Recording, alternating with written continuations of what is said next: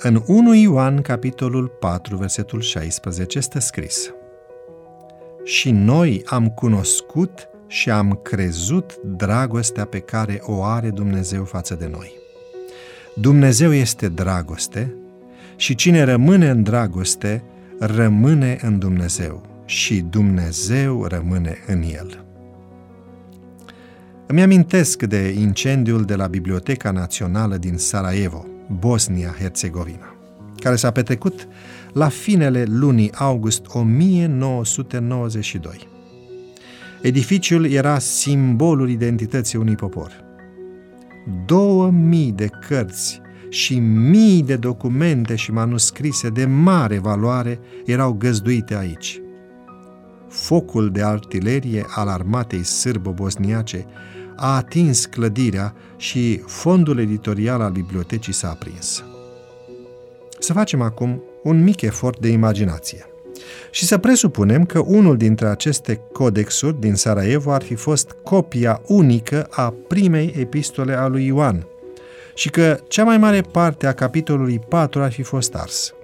La versetul 8, aproape în întregime carbonizat și negrit de fum, s-ar fi putut încă citi cu mare dificultate.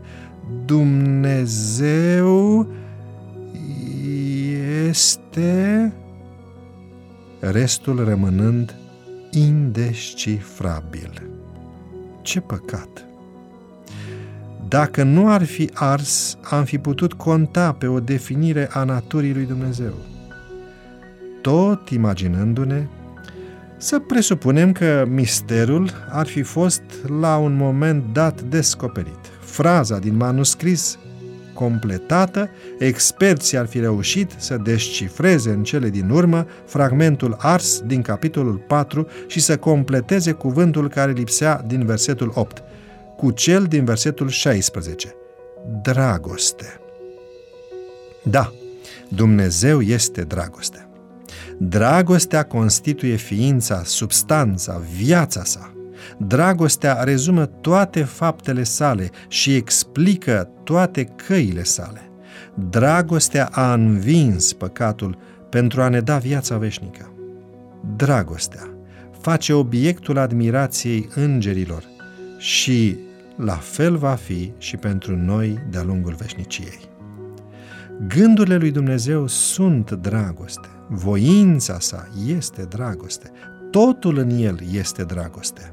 Dumnezeu este dragoste. Cuvintele sale sunt dragoste. Gelozia lui este dragoste. Bucuriile lui sunt dragoste. Lacrimile lui sunt dragoste. Reproșurile lui sunt dragoste. Judecățile sale sunt dragoste. Ori tocmai lumea noastră, mică, este teatrul de operațiuni al dragostei divine. Iată de ce tocmai ea servește ca scriptură Universului.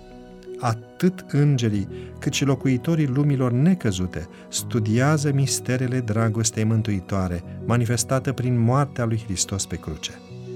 Și vor continua să le studieze de-a lungul veșniciei împreună cu cei mântuiți. Între timp, lumina calvarului este sursa și inspirația oricărui act de iubire înfăptuit de omenire. Dragii mei, Dumnezeu vă iubește. Nu uitați acest lucru. Nu contează cine sunteți. Așa că hotărâți-vă să duceți minunatul mesaj al dragostei lui Dumnezeu oriunde veți merge. thank you